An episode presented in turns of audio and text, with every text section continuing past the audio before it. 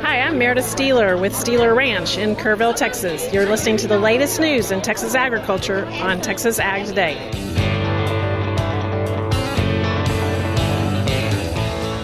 Welcome to Texas Ag Today, a daily look at the latest news in Texas agriculture. Texas Ag Today is produced by the Texas Farm Bureau Radio Network, with the largest farm news team in the Lone Star State. Now, here's the host of Texas Ag Today, Carrie Martin. Hello, Texas. We are ready to roll with another edition of Texas Ag Today. So jump on in with me. Buckle up. Let's take a ride around the Lone Star State as we cover the most important industry in this greatest state in the nation, Texas agriculture. In the news today, recent rains have caused many Texas wheat farmers to start getting this crop in the ground right now but input costs are still very high, and keeping an eye on every dollar will count this year. We'll have more on that coming up to kick off today's show. My name is Kerry Martin. I'm your host, along with the largest and most experienced farm news team in the Lone Star State. And we're all standing by to bring you the latest news in Texas agriculture, from the piney woods of East Texas to the rocky ranges of the Trans Pecos, and from the Panhandle down to the Rio Grande Valley. Even with as tough a season as we've had in the Texas High Plains, there's still some cotton out there that can be harvested. But what makes it the right decision to do so? I'm James Hunt, and we'll talk about that on Texas Ag Today. Protecting cattle herds against persistently infected calves. There are steps producers can take to prevent PI calves from affecting their herds. I'm Tom Nicoletti, and I'll have that story on Texas Ag Today.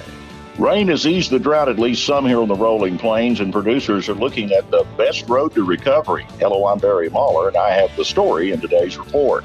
We'll have those stories plus Texas wildlife news and a complete look at the markets all coming up. The new wheat crop is going in the ground all over Texas right now, and it's going to be an expensive crop to plant this year with fertilizer prices still very high. John Fenderson, regional agronomist with Westbred Wheat, says you need to know what you have in the soil before you plant. I've said over and over, and, and people probably get tired of me saying it you need to soil test. And, and I'm going to throw growers under the bus here a little bit. Uh, we don't soil sample the way we should. And quite often we can be throwing money away.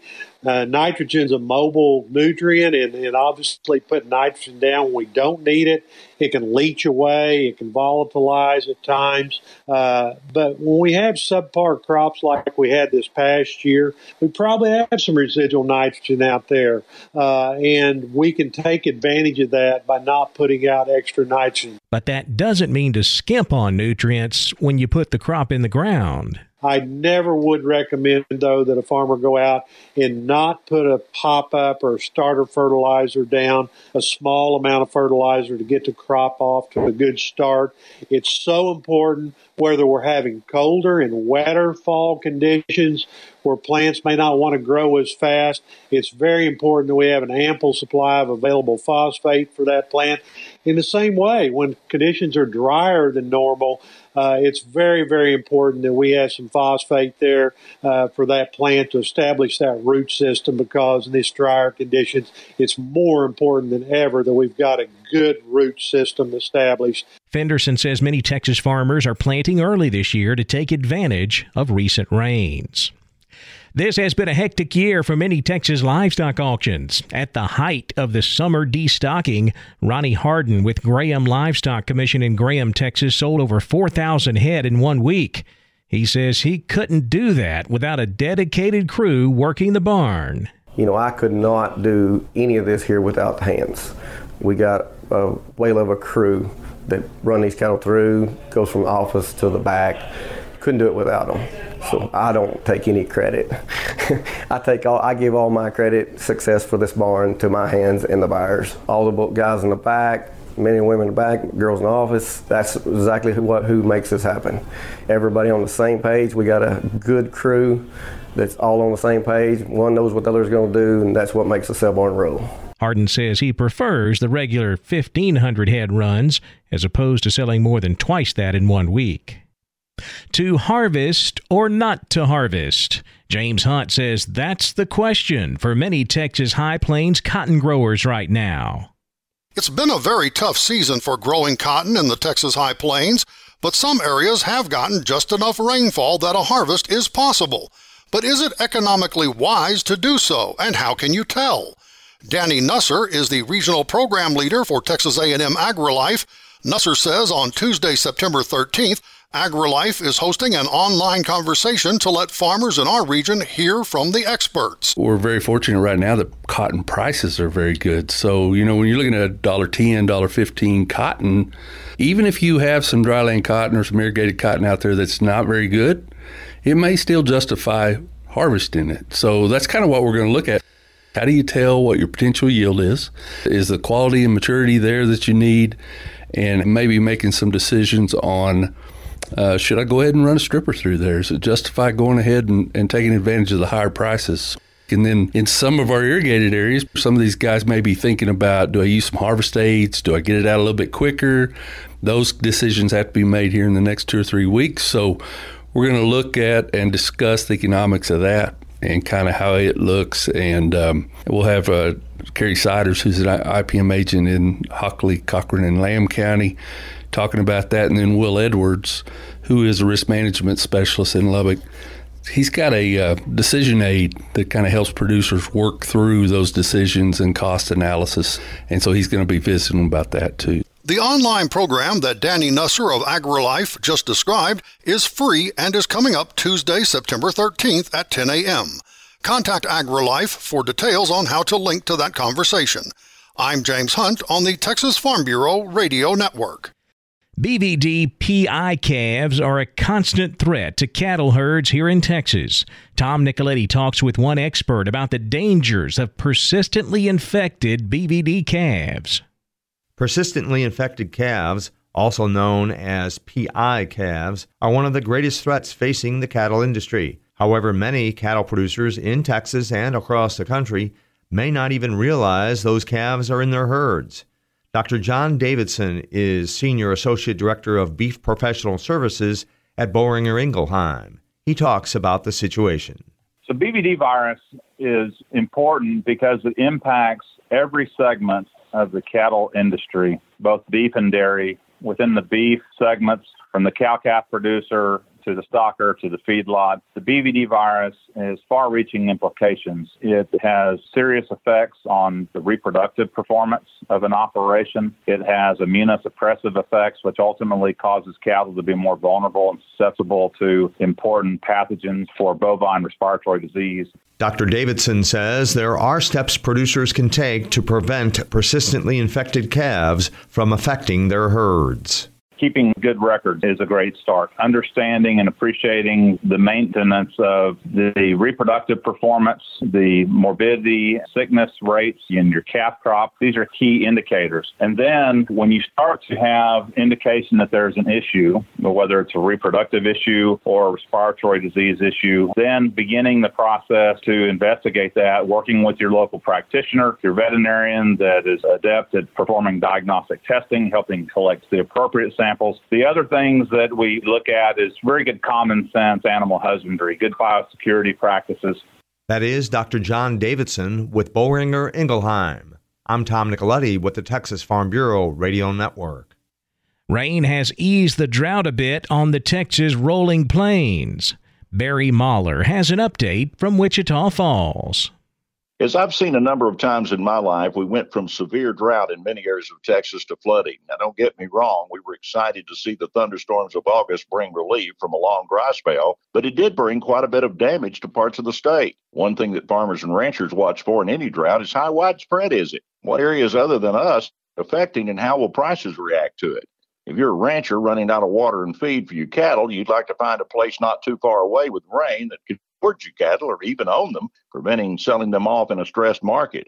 Now, grain is in a similar scenario. If we have a short crop or no crop at all, will the area be large enough to affect the market, offering some marketing opportunities available during the recovery to help recoup some of the losses? Well, the most recent round, the answer to both questions seemed to be less than desirable. Major areas of the Southwest, the large ranching areas, were dry, so most of them were thinning or liquidating herds just like everyone else. We're killing lots of good productive cows and heifers right now, so a rebuild will take some time to complete, and the low numbers will take at least a couple of years to overcome. The market could be good, but there's not going to be much to sell. The grain markets have not only been affected by the drought, but also export disruption in the world, mainly to the war in Ukraine. An agreement signed by Ukraine and Russia has allowed at least a limited number of ships to move wheat, and that takes some of the extended price increase out of the market as the disruption kind of eases worldwide. Now, the drought did affect the U.S. wheat crop from here on the rolling plains all the way across the winter wheat belt, but the latest numbers from USDA sees wheat production up 2 million bushels from previous estimates. That's mainly due to a better outlook for spring wheat here in the United States. Even though the corn projections are down, some due to the Midwest drought, it does not appear to be short enough to move the market significantly higher. So, with corn selling in the mid $7 per bushel range and wheat in the low to mid $8 range, the market is better than it was three years ago, but just barely offsetting higher input costs at the moment. So, not a lot of opportunity for catching up from the reduction of income and the drought. Reporting from North Central Texas, I'm Barry Mahler for Texas Ag Today. We are moving closer to the start of dove hunting season in the South Zone. There are a few things that hunters should remember as we embark on the opening day. I'm Jessica Domel, and I'll have those details coming up on Texas Ag today. And arthritis in a horse's neck is not uncommon. Texas veterinarian Dr. Bob Judd has more on that coming up next, right here on Texas Ag Today.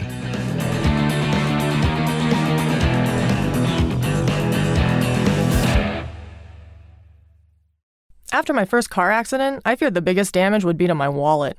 I expected a mountain of bills and a long, drawn out process. But my Texas Farm Bureau insurance agent was there when I needed her and helped me get back on my feet and in my car in no time.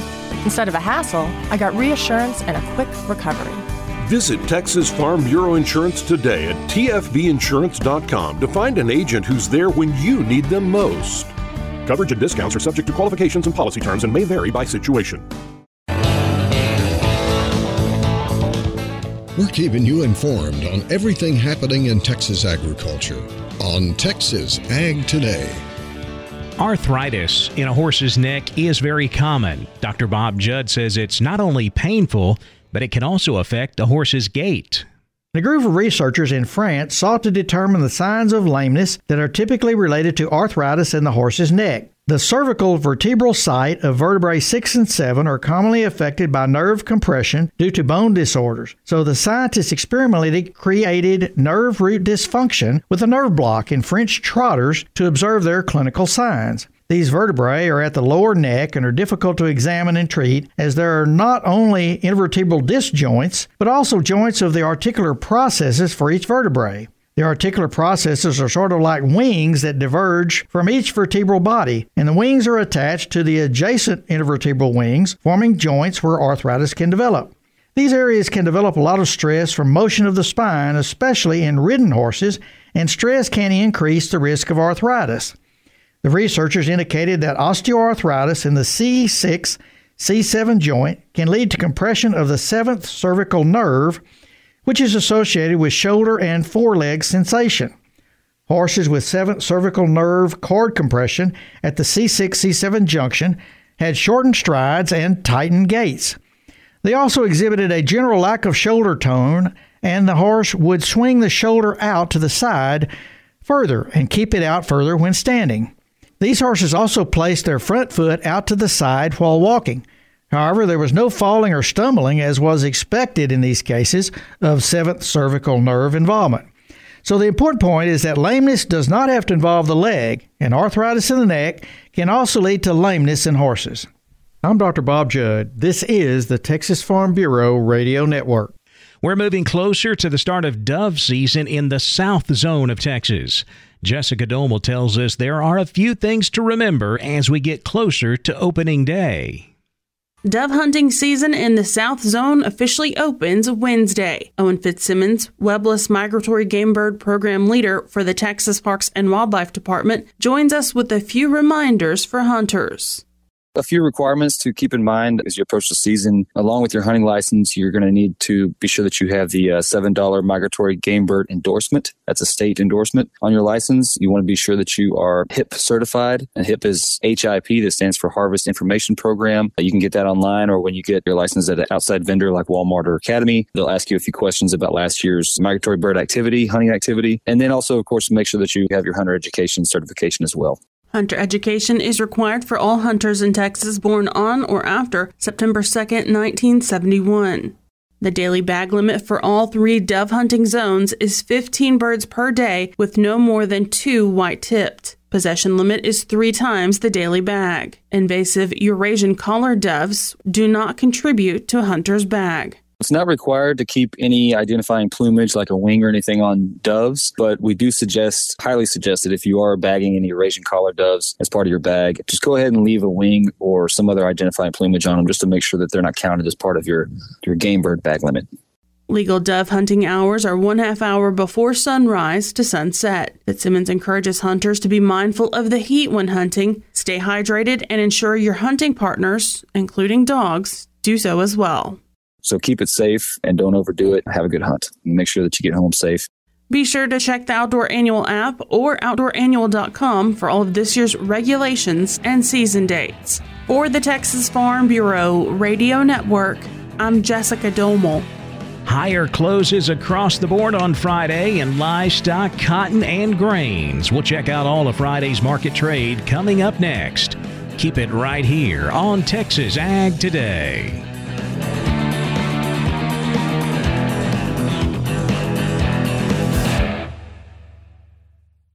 Texas A&M Forest Service is helping to protect lives, property, and livelihoods from wildfire.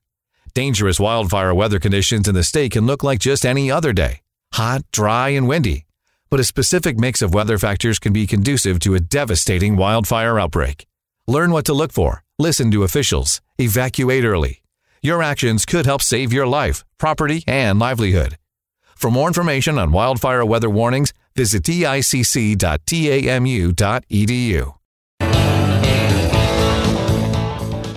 We're giving you the market information you need on Texas Ag Today.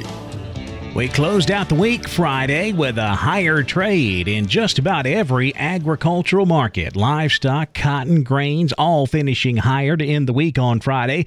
We'll start with cattle as we always do. October live cattle up a dollar thirty, one forty five sixty seven. The December up a dollar thirty two at one fifty ninety seven. February live cattle up $1.07, 155.35. September feeder cattle up 67 at 183 even. October feeders up $1.17, 185.57. The November up $1.07, 186.82. Cash fed cattle trade mostly steady this week. Here in the South, we sold fed cattle at 141. That's steady with the previous week's trade. Up north, we had live sales at 142 to 145. Again, steady with what we saw last week. Now, dressed sales up north, 226 to 227. That's about two bucks lower compared to the previous week's average. Boxed beef prices lower on Friday. Choice down 77 cents at 257.24. Select down 2 at 236.02. Now let's check the auction barns. We're walking the pens with Larry Marble. Benny Cox has a sheep and goat sale every Tuesday there at Producers in Cargyle. Benny, how was this last one? We got along real good, Larry. We had 4,541 head of sheep and goats. Uh, compared to last week, these wool feeder lambs, we had a pretty good jag of them. Uh, they were they sold on the farm side. Uh, slaughter lambs, the hair sheep type, sold kind of three to five dollars higher. With some of these light feeders selling awful good again. Some of those up to three twenty three. Uh, the slaughter ewes, they softened up a little. We didn't have a whole lot of them yesterday. They were kind of three to five dollars lower. Kid goats kind of 10 to 15 higher on those neat ones. Uh, slaughter nannies 110 to 187, mostly 158 to 167. They're easing on up there. Uh, slaughter billy sell from 190 all the way up to 245. The spread on those wool feeder lambs was 171 up to 214. On the slaughter lambs, hair sheep type from 220 up to 307. The heavier weights 140 to 250. Uh, these these uh, actually these hair sheep ewe lambs, we had a number of those yesterday. We did have one group For those that weighed uh, up in the 70s, they only bring three dollars a pound. Uh, looking at the uh, the used, kind of selling the 90 to 123 uh, range, mostly 105 to 112. Kid goats they sell from 220 to 325, but mostly 281 to 316. With some of those fancy feeder kids up to 371, and some of those show prospects, we're still getting those. They sold up to as high as 590. Tell them how to call you. They can call me on my mobile. It's 325 234 4277. The office, same area code, 653 3371. Or they can always look at the web, which is producersandcargyle.com. Have a good sale. Thank you. Uh, till you next week. Bye bye. Neighbor, this is Larry Marble in San Angelo reporting for Texas Ag Today. Thanks, Larry. Back over to the futures market now, where lean hogs finished higher on Friday. October hogs up a dollar five, ninety three seventeen. The December up forty five, eighty three twelve. Class three milk was higher Friday. September milk up a penny at nineteen eighty a hundredweight. October milk up thirty five, twenty ninety four a hundred. The cotton market closed higher as traders get ready for Monday's USDA supply and demand report. Of course, last month really shocked the market. USDA cut domestic cotton production by 3 million bales. So it'll be interesting to see what they come up with in this month's report. December cotton up 100 points Friday, ending the week at 104.84. March cotton up 70 at 101.45. December 23 cotton up 65 points at 82.67. Corn and wheat both getting a boost from a sharp drop in the US dollar. September corn up 24 cents, 698 and a half. December corn up 16 and a half at 685 a bushel. Wheat also getting support over Vladimir Putin's complaints this week about the Ukrainian grain export deal. That's had the wheat market a bit jumpy all throughout the week. We ended up closing on Friday with new crop July Kansas City wheat up 35 cents, 916 and a quarter. July Chicago wheat up 34 and a half at 884 a bushel. In the energy markets, October natural gas up 11 cents, 803. October crude oil up 289 at 86.43 a barrel. The financial markets higher Friday afternoon. The Dow up 412 points, 32,187. The Nasdaq up 250 points, 12,113. The S&P up 66 at 4,072. That wraps up our look at the markets, and that wraps up this edition of Texas Ag Today. I'm Kerry Martin. Hope to see you back here next time as we cover the most important industry in this greatest state in the U.S. of A. Texas agriculture. Thanks for listening to Texas Ag Today. Be sure to subscribe to our podcast on Apple Podcasts, Google Podcasts, or Spotify. For more Texas Ag news and information, check out our website at texasfarmbureau.org or tfbradio.com. Texas Ag Today is a production of the Texas Farm Bureau Radio Network.